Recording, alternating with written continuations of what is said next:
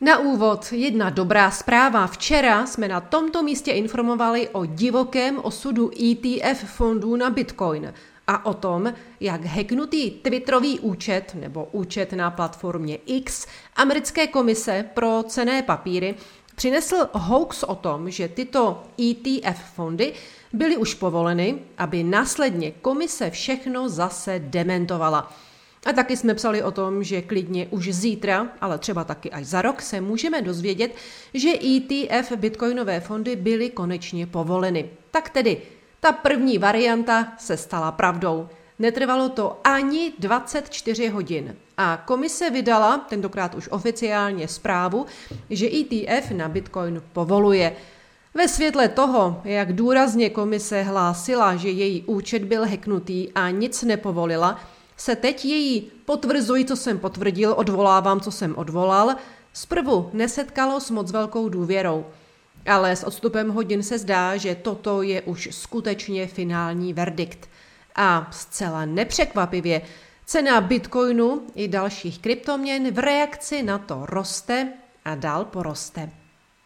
To v České republice se ovšem dnešek nesl ve znamení analyzování inflace. Čeští centrální bankéři už během prosince začali se snižováním úrokových sazeb. Modlili se proto, aby jim jejich krok dneska zpětně posvětili statistici. Centrální bankéři si konečně přáli slyšet, že se zpomalování tempa spotřebitelské inflace nezaseklo.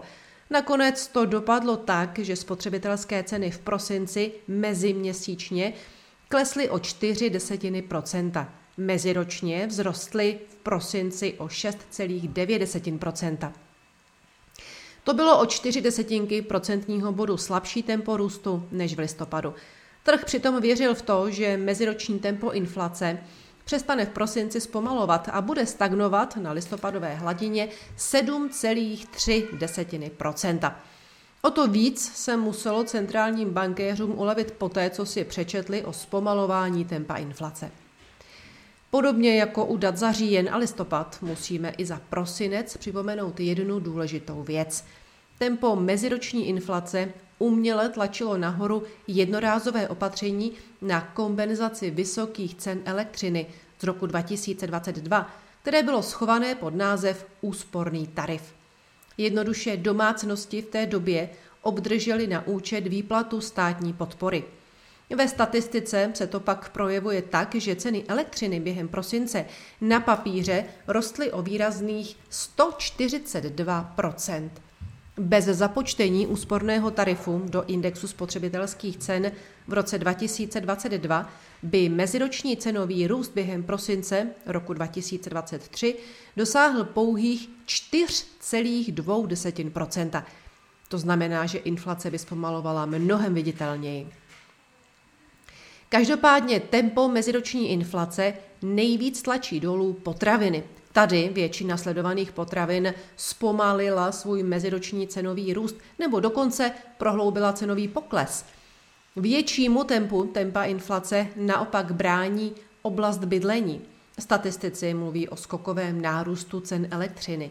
Je ale potřeba říci, že kdo ještě využívá SIPO, tak toho do očí udeří také růst dalších nákladů na bydlení. Ceny nájemného zbytu totiž za posledních 12 měsíců narostly o 7,3% ceny výrobků a služeb pro běžnou údržbu bytu o 5,5% vodného o 16% stočného o 27% nebo tepla a teplé vody o 24% Aspoň, že ceny zemního plynu meziročně klesly o 7,7 a ceny tuhých paliv klesly o 2% podle předběžných výpočtů v prosinci harmonizovaný index spotřebitelských cen v Česku meziročně narostl o 7,6% Podle bleskových odhadů Eurostatu dosáhla meziroční změna tohoto indexu v prosinci za eurozónu 2,9% Inflace v eurozóně tak zůstává výrazně nižší než v Česku.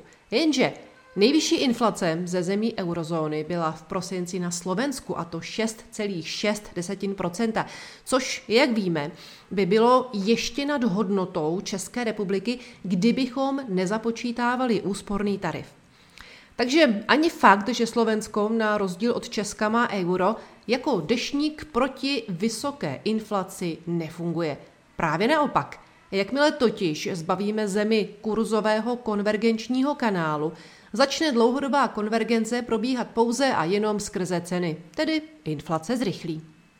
Pro letošní rok počítáme s průměrným tempem inflace v blízkosti 3% Zpomalení inflace aspoň umožní to, aby mohly mzdy reálně růst.